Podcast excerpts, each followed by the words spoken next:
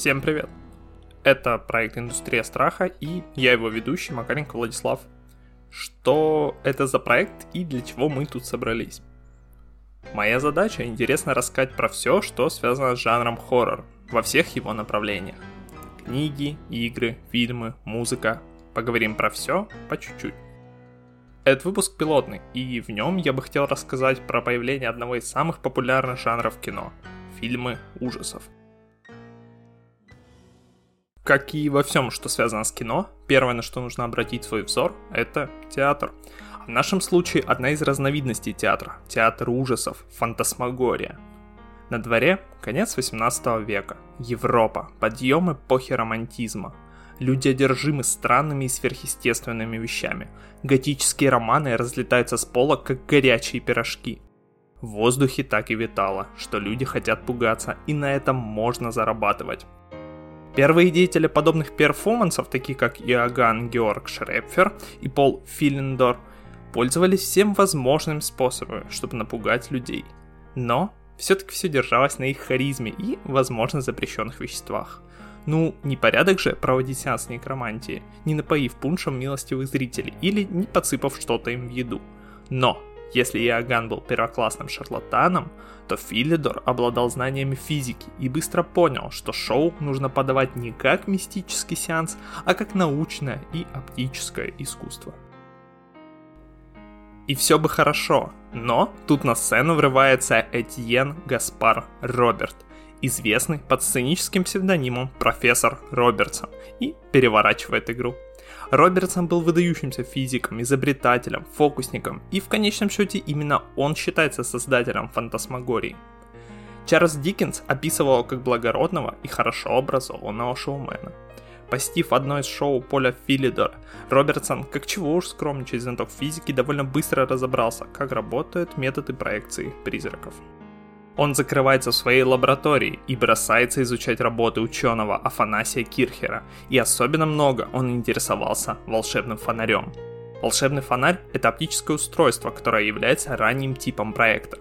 Он состоит из источников света, ну, например, свечи или лампады, объектива и слайдов, которые представляют собой рисунки на стекле или полупрозрачной бумаге. Еще раз напомню, Робертсон был выдающимся физиком, и вместо того, чтобы использовать уже разработанную волшебную лампу, он создает собственную версию устройства, в которой добавляет регулируемые линзы и систему подвижной тележки, которая позволяет изменять размер проецируемого изображения. В 1799 году он получает патент на свою версию волшебного фонаря и называет его фантаскоп. Робертсон разрабатывает шоу «Фантасмагорию», основанное на своей проекционной системе и сценарий, в котором участвуют актеры. По итогу, чревовещание наряду с его проекциями создают убедительное впечатление о появлении призраков.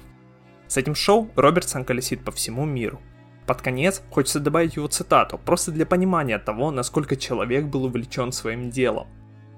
Я удовлетворен, только если мои зрители дрожат и поднимают руки или закрывают глаза из-за страха перед призраками и дьяволами, устремляющимися к ним. Этьен Гаспар Робер. И если вы еще не забыли, мы тут для того, чтобы понять, откуда идут корни хоррор-фильмов и как зарождалась индустрия. На дворе 1895 год.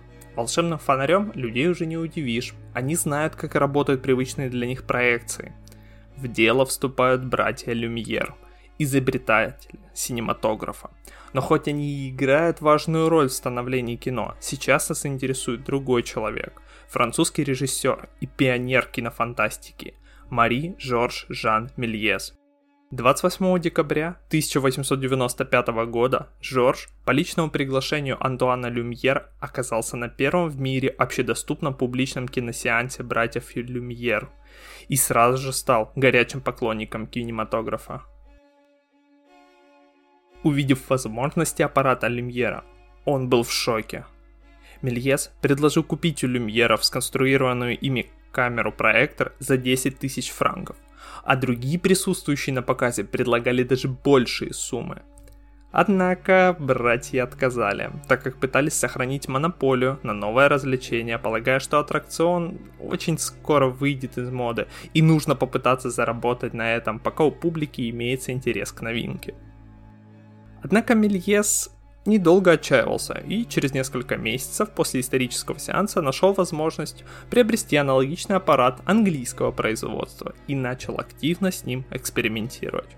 Усовершенствовав тяжелый, неповоротливый, а также шумный аппарат, Джордж снимает несколько фильмов, одним из которых является «Замок дьявола».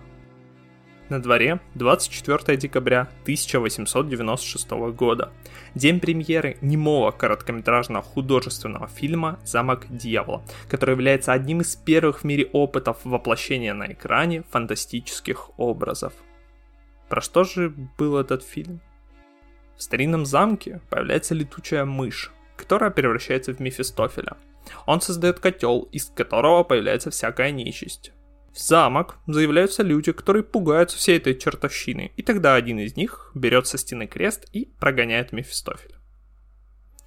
Во-первых, это не краткое содержание фильма, это сюжет всего фильма. Удивительного в этом ничего нет, длительность фильма в 3 минуты для 1896 года. Это ок. Во-вторых, обязательно ознакомьтесь с этим фильмом на YouTube. Пускай сейчас он смотрится смешно, но держа в голове, что ему больше 100 лет, он вызывает уважение к автору. В-третьих, фильм выдержан в иронично-комедийной интонации, но историки жанра кино четко представляют его как первую кинокартину жанра фантастических ужасов. Итак, первая картина вышла, и отправная точка дана кинематограф развивается. Фильмы ужасов становятся все сложнее и страшнее. Кинотеатры захватывают вампиры, оборотни, призраки, скелеты. Появляется саспенс, твисты. Идеи фильмов все сильнее и сильнее обрастают своими особенностями, которые впоследствии превратятся в клише. Появление звука в фильмах поднимает ужасы на совершенно другой уровень, ведь теперь музыкальное и голосовое сопровождение еще больше нагнетает и пугает людей. Известная уже тогда компания Universal Studios активно занимается съемками ужасов. Идеям не было конца. Сценаристы один за другим выдают потрясающие сюжеты. Франкенштейн, Дракула, Мумия, Человек-невидимка, и это только начало. Paramount выпускает Доктор Джекил и Мистер Хайд, Warner Brothers дарят нам музей восковых фигур. И черт возьми, это все только до 1940 года. Индустрия растет, ужасы на коне. Теперь точно можно сказать, что жанр хоррор пустил свои корни в умы людей. И еще несколько десятков лет жанр ждет невероятный подъем, про который я обязательно когда-то сделаю отдельный выпуск, но это уже другая история. Спасибо всем, кто дослушал, надеюсь вам понравилось, и теперь вы чуть лучше знаете, с чего начался жанр ужасы в кино, и кто был его родоначальником. Всем хорошего времени суток, пока!